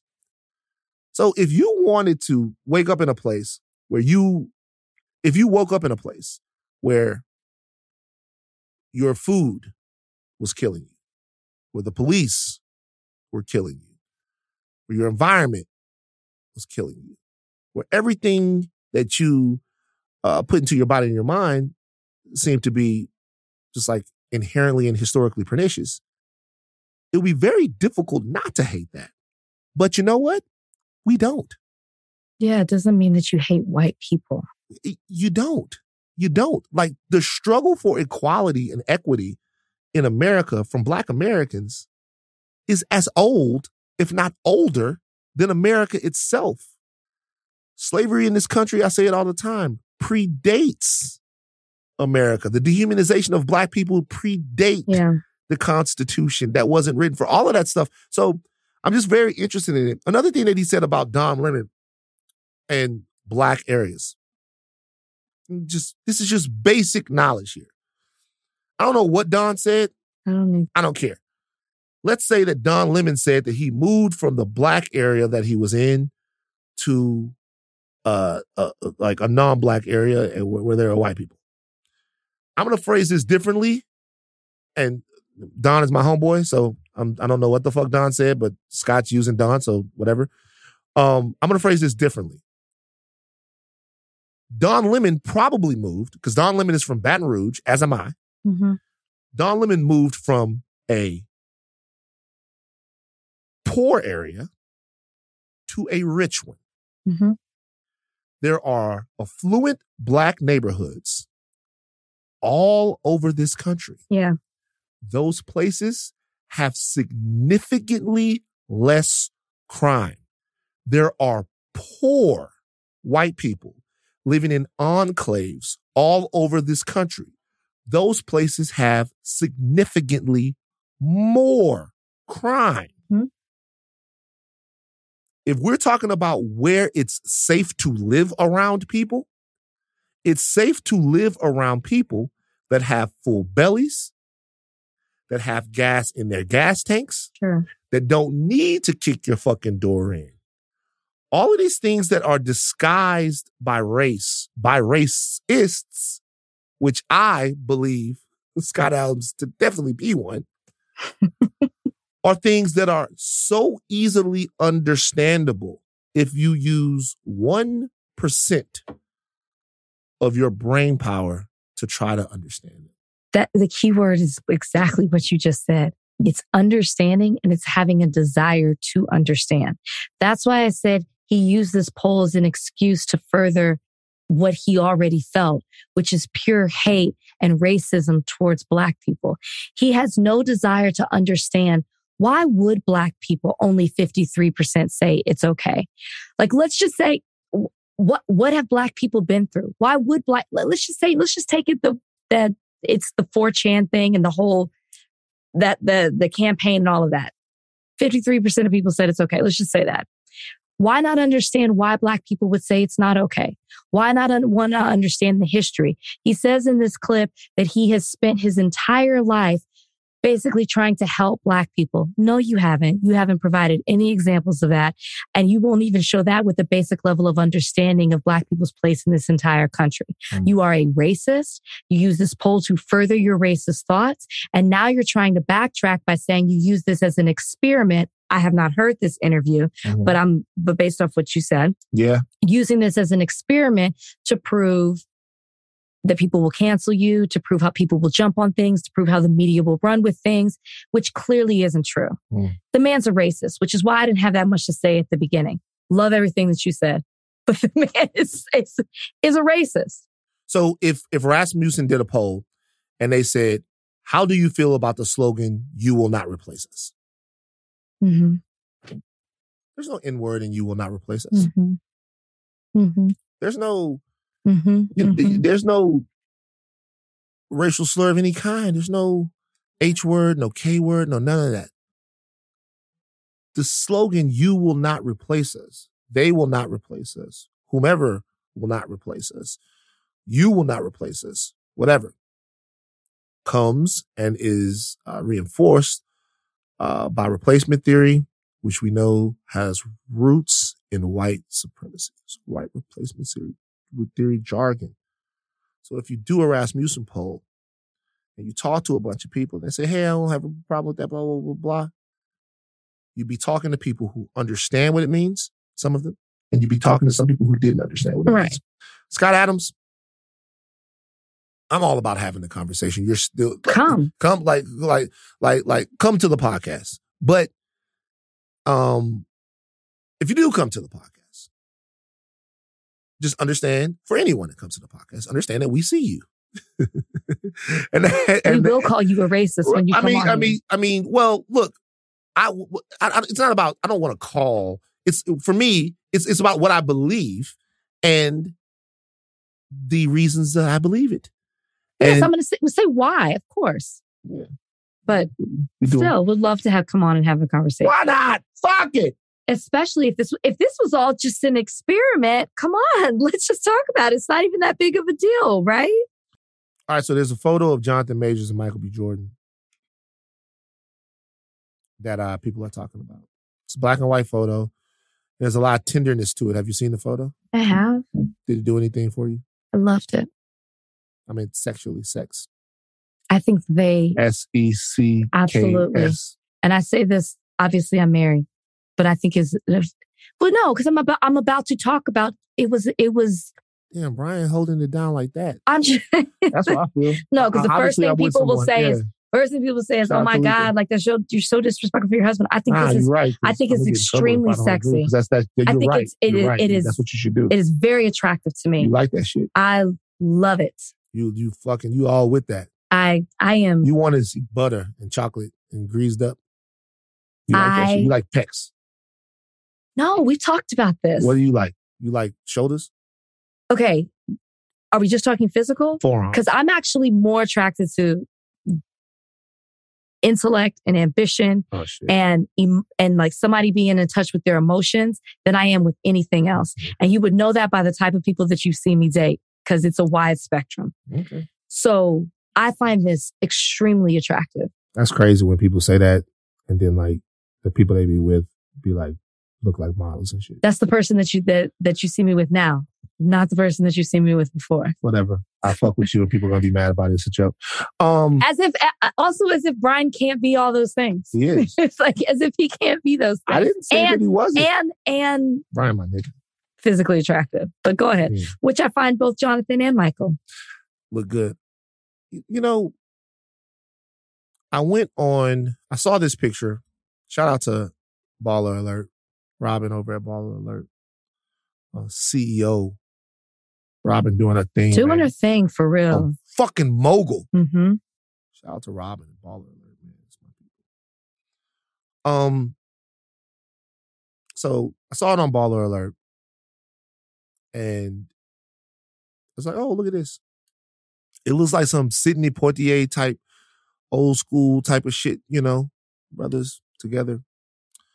Um, and I looked at the comments, and when I looked at the comments, it was this is zesty. Uh, it seems like they're coming out. Uh, it seems like they are gay. And it it was hard to like watch that. It was hard to watch that response. Good. It should have been. it was hard to watch the response because I'm um I'm uh it's even difficult to talk about, man. It's like being a black man at times is this exercise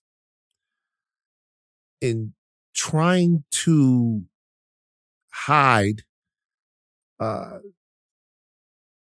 any sense of what people would consider to be authentic emotional shit right? It's it's it's i watch them and i don't think anything about what's going on in the picture but i think about what could be going on. And sexual relationship between them is the last thing that could be happening Right. the last thing i think about uh, i'll tell you what i mean here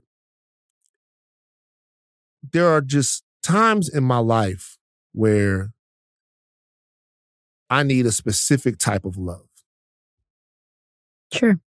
And I'll be real with you. This is going to sound maybe all those things to some people. That love is the love of a man, I get that. the love of a black man. Mm-hmm. I grew up with my father, and I grew up talking to a man about my problems. Mm-hmm. And there was a very specific way in which my father uh, talked to me and related to me about those problems. Just as I would assume there was a very specific way that your father, the judge, did that. Mm-hmm. Mm-hmm. And there was sometimes when you were, I got my dick caught in my zipper. Mm-hmm. Oh. I got my dick caught in my zipper. It's a true story. My balls. I've told this story before. It was caught in the zipper. Yeah, yeah. And I was embarrassed to talk to my mother about it. Sure. I was embarrassed to have the dick conversation with her. But I remember going to my father and talking to him about that. Like, look, and he's like, you know, he got his little jokes off, but he's, you know, helped me with the dick out of my zipper. And I'm feeling all, I'm, I'm in painful. My dad put his arms around me, held me close. I Talked about this on Instagram. I had a panic attack, really bad one, I had to be airlifted to the hospital. And I had this panic attack. I was with my boy Ryan, driving to Bro Bridge. I've told this story before. And Ryan is a, a hard ass nigga. It's a street nigga. This thing, whatever, whatever. Everybody knows what Ryan was doing around that time. Um, great man, great father. But I remember turning around and seeing him cry. And I'm going through everything that I'm going through. And he is crying. And he just came over and he put his arms around me. And I started to calm down. Mm-hmm. Like I needed the strength of a black man to help me. Like this is difficult to discuss because like they they've they've like taken so much from us. Mm-hmm. Like we need each other. Mm-hmm. and like we need to feel we need to be okay being who we are we really need the power and the strength of our emotions Mm-hmm. Mm-hmm. everybody suffers when black men cannot cry everyone suffers when black men can't cry everyone suffers when black men don't know how to tell each other I love you. Everyone suffers when we can't hug, when it all gets built up inside. You know what ends up happening? You know what ended up happening to me? Like, what ended up happening to me was like, I'm in situations in school or I'm in situations around. My face is lumped up right now. It's very sore right now because I was in a boxing ring with somebody and I was supposed to be learning, but I can't take a loss. I can't have somebody feel like I'm less than them. I can't have somebody feel like I'm less man than them. I gotta win. You know what I mean? I can't be soft. I can't be any of this. It's so much fucking work, man. It's, it's, it's so much fucking work. It's just, and all of this ain't got nothing to do with that motherfucking picture. It just got, it has to do with the Yes, fact it does. that this indestructible Superman bullshit, like black men just gotta feel, man. I think something important that you said is it's hard, like because you're not allowed, uh, according to society, to express yourself in that way. And that's ridiculous. It's like, it, it shouldn't be hard for you to be able to talk about your feelings, to be vulnerable. But the expectation or the stereotype of what a black man is supposed to be doesn't necessarily fit that, which is why people are going crazy over these photos. Which, if it wasn't two black men in these photos, those wouldn't be the comments. Nobody would be saying that. They would be talking about the closeness. They would be talking about the brotherhood. They would be talking about the friendship. And that's, I think that's why I think what they're doing in this photo is so attractive and is so profound because one, they're challenging what the stereotype is for Black men. They're saying that we don't care. And I think it reiterates some of the themes that are in Creed 3, which these two are in this movie. You've seen the movie. I've seen the mm-hmm. movie. And what the movie is doing is you see Adonis, Michael B. Jordan, be vulnerable in a way that you don't necessarily get to always see black men do. He's this boxer. He's this fighter. He has this reputation and you see him struggle with being vulnerable and finally let loose and break those walls down. You see, you even see that a little bit from, from Jonathan Majors character as well. But it hot to me, and maybe because I've just been so deep in Creed 3 world because I've had to do these interviews, this is beautiful because it highlights this friendship, this brotherhood, this support system that they have with one another. And then it again, it, it highlights some of the things in the film. So I, I don't know. I just feel like more, I hate that it's hard for you. I hope more men do, more black men do this. And I hope that you feel more comfortable to be able to be this way and to talk about it in this Man, way. I've look this one. You know what Michael B. Jordan's Instagram picture is? This picture? No, the picture of him on his Instagram. At least last time I checked, Uh, No, I don't know. it's him and and Chadwick Boseman. Hmm. I'm telling you guys, and I'm really serious about this. This is coming from a six foot four, 290 pound black man. I'm not made of steel. Like, I don't even want to be. What I want to be is available. I want to be available to the people in my life that need me. And being available doesn't just mean being available financially. Mhm. It doesn't mean being available physically. I want to be emotionally available to the people who need me. And if that means dressing up for tea time for a little daughter in the future, if that means I need to hug one of my motherfucking niggas, if that means I need to hug one of my niggas, if that means I need to hold his fucking hand, if that means I need to tell him, no, dog, I love you. I'm just sick of not being able to be human. Human.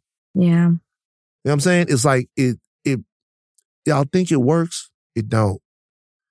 All of that stuff that's inside that you don't get to say, that you don't get to express, comes out anyway. hmm But when it comes out, it comes out in shouting and pain. It comes out in bonds that are based around tragedy or other things. It the the the trauma, all of that, all of that stuff, and just if there's ever a point where I really get disappointed in us, it's when we don't take the time to acknowledge the vulnerability and the humanity inside of it, each other. I just read all of that stuff like, but you want to feel bad about it? Those are two men. They love each other. You want to feel bad? You want to feel, you want you want to feel bad about it? You want to feel bad that they that they can show tenderness and affection to one another? You want to feel bad? What's bad about it? I think it's people who, the people and again, I'm sure more people are positive than negative, but I think it's people who either don't know how to express that or experience that or are jealous because they can't and they don't know how. They don't have that type of person in their life. I think what people want sometimes is a whole generation of men walking around here like emotional eunuchs. Not men, black men. Black it is men. particular to the black community. And I wish people could see how deep rooted this is. It's like we're not, we're not, we're not human. I'm not black man, but like black men aren't supposed to be human. They're not supposed to feel. They're supposed to fit in this certain stereotype. That goes back to the plantation. That's a plantation mentality. Man, I'm basically Rod Wave. I'm all emotions. I am. I'm just, I'm just, I like, look, bro. I think it's great you're in touch with your emotions. It's not even about being in touch. It's like I can't hold it back. Like, look, y'all. It, it- everybody, everybody knows it's been a rough three years, man. Yes, I know. You know what I mean? It's it's it's tough. I don't want to have to go through this with people telling me, "Ain't no more That being tough. Feel. Ain't no more being tough. Ain't no more being tough." That's it. Ain't no more being tough. I done been tough. I provide for everyone. People can rely on me. Um, like I, I'm as as I'm as strong. I'm a pillar. I'm a fucking snow. Ain't no more being tough. I'm me. Let these fucking men be themselves. Let whatever. I'm out. Why can't, wait, wait, wait. Stupid. Just let me just say this. Why can't you be both? Why does it have to be either or? You could be tough and you could show emotion. You could be tough and you could be vulnerable. You could be both.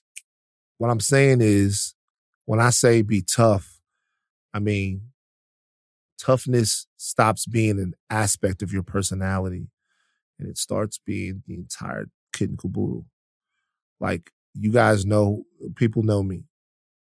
I can't take bullshit. I gotta stand on my shit. I gotta be where I'm at. And I don't always believe in um, dealing with problems in a non-confrontational, sometimes not even in a non-violent way. That's not my thing. But the reality is, God gifted me with beautiful black men in my life. Beautiful black Yes, men That's a blessing. beautiful black men that I've known since I was a child. Some of which I, I've uh, gotten to know recently. And I want them to know how much I love them. And if that means hugging them, if that means touching them, if that means, hey, bro, I love you, that's what I want. hmm So shout out to them. Just, I'm just, you know, sometimes we, we, we, we, we stop ourselves from being free. All right. Um, Van's very serious question of the week. You ready for it? Oh, go ahead. What? Yeah, I'm ready. You know, here's the thing about the segments that we I feel do. like we haven't had one in a while. here's the thing about the segments that we do. They're not good. We don't have good segments.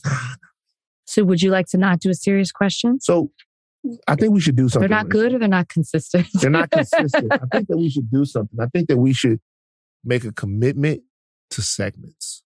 okay. Okay. Okay. So Let's commit to the ones we already have. So let's commit to segments. Okay. So what are the segments that we want to let's let's re let's do a segment audit. Okay. Segments that we mailbag. You like it. Mailbag. We Okay. got mailbag. We got unexpected ally. We need to define what that is. It's you know, it's like it's negative. The whole thing you just did right there after is negative. We need to define It's- what it's- What you just did is ne- is negative. I'm going to let you have that. I'm going to let you have it. It's It's just Why you- is it negative? because it's negative because it wasn't about throwing shots, Rachel. It's not a shot. It- it- it's it- that it- last week. It, wasn't about this negative I'm to let you be in your feelings right now. because I'm, I'm in my feelings. I know. So you- if I'm you feel it's you. negative, then I'll take that. I'll take because it. when I look when I look at the higher learning thing behind you, do you know what I think about? I think about that red being a graham cracker crust, and I think about that white being a cheesecake, and I think about the fact I'm gonna buy you a cheese. that I will be think. I'm gonna have one postmated Wait, to you. gonna buy me? You owe me a cheesecake. You owe me lamb. I will get you the lamb. Why? Why did you? Seriously, why would you, Donnie? Jump in. That's a quick. serious question. Don- Why? Hold on. That's the Van. You know, the Van's very serious question of the week is this: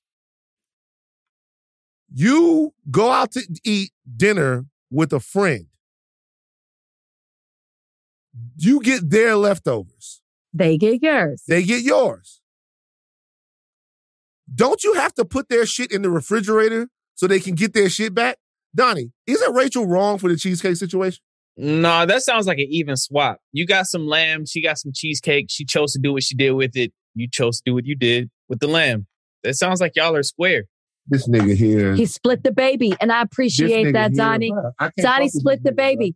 This I'm gonna take here- a picture of the cheesecake, This- and you tell me if it's, if I'm gonna send it. We'll put it up on the YouTube. Can it still be eaten? I'm. Are you fucking?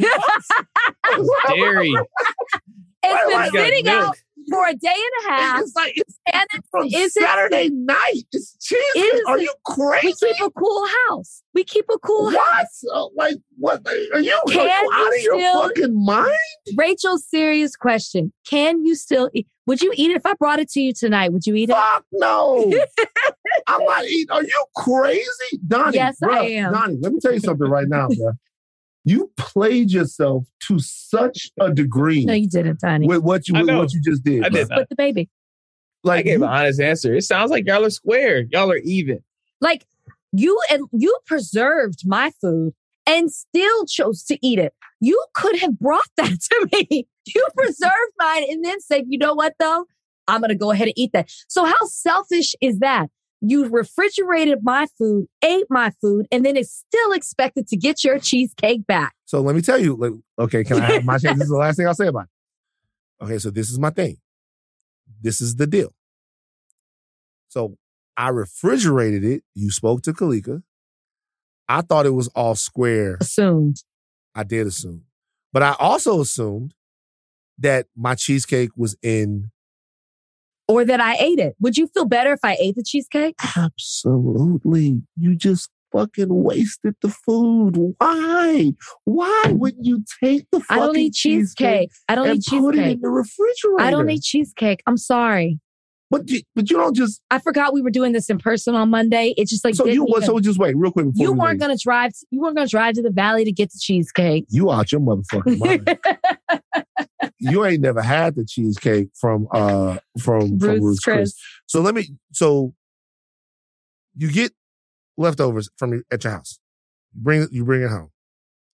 You and Brian just sit the food on the fucking counter. Every night. You don't do that every time, all the time. You don't put food in the. You don't put. Y'all got roaches and rats. We, okay, like- like you've you- been you've you- been in the like you- house. like you don't- you don't put- rats. You don't put food in the refrigerator. We do saying. put food in the refrigerator. I think we just fell asleep. Yes, we tried to watch Snowfall and we fell asleep. And then he woke when he woke up in the morning, he was like, Oh, we didn't put the food in. That's when he looked and he was like, Oh, we got the wrong food. And I said, Oh, Kalika did text me last night that we had switched. I think I, stopped know caring. What happened? I stopped caring once I got the text message last night. When I knew it wasn't my lamb, I didn't care anymore. I know what happened. what? Wasn't no snowfall. We did watch Snowfall. Nah, nah. Y'all was all looking good. Y'all had some drinks in you. Y'all was on the couch. They And Brian y'all- wishes and y'all, and y'all, y'all, what y'all did, y'all sexed the nigga's cheesecake away. But cheesecake, y'all over there going nuts, cheesecake melting on the motherfucking. This is nuts. Okay. no, we out. But I do want to say this, Van, you had a very good point. I think on the Reddit or on our higher learning social, we should, y'all should compile because I know that there are other segments that we've done like one time and you guys will remember better than we did. And we should compile the segments and we should pick a couple and we should commit to them. I actually think that's a really good idea because people get mad when we don't bring stuff back. We've got mailbag. We've got unexpected ally, which is only for non-blacks. I would like to reiterate. It's not right. And This we have Van's very serious question. We have peak white mess. We have there are different things that we have that we have not committed to. We have Rachel's apology rating. There's certain things like that. All right. Put something together and we'll we'll vote on it. Nah, I we'll can't. bring it I'm back. gonna be real with you, man. I can't. I We're can't gonna- let the Reddit have it. We got to We can't. We can't be on the Reddit. That's a good place to compile it's it. not, bro. Okay, well then email Donnie. Is, is, Do it on Higher Email Donnie. Keep it off. Don't do it on the. Keep it off the Reddit, man. The Reddit is not. They'll at least remember the segments. Nah, the Reddit All gonna be that. Fuck them. Nah, it's not on the Reddit. We can't do it on the Reddit. All right. Um, Take your caps off, but do not stop learning. I am Van Lathan Jr.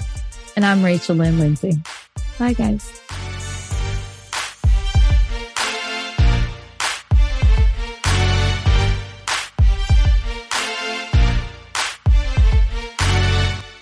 This episode is brought to you by Lululemon. Guys, if you're ready for a new pair of pants, try one of Lululemon's ABC pants. They're made to make you look and feel good. And there's lots of different styles to choose from. My favorite, because I walk around LA every day, I like the joggers. I'm not jogging, I'm just walking fast. But if you're working out, I would try them out. And if you want something a little sleek, maybe business like, maybe try the ABC Slim Fit trouser. But I am a joggers guy. I just, once COVID happened, I was just like, I'm, I want to wear jogging pants and joggers and all kinds of soft pants as much as I possibly can, especially when I'm working out. Ultra comfortable and versatile. ABC pants are really in a league of their own. Buy a pair right now at lululemon.com.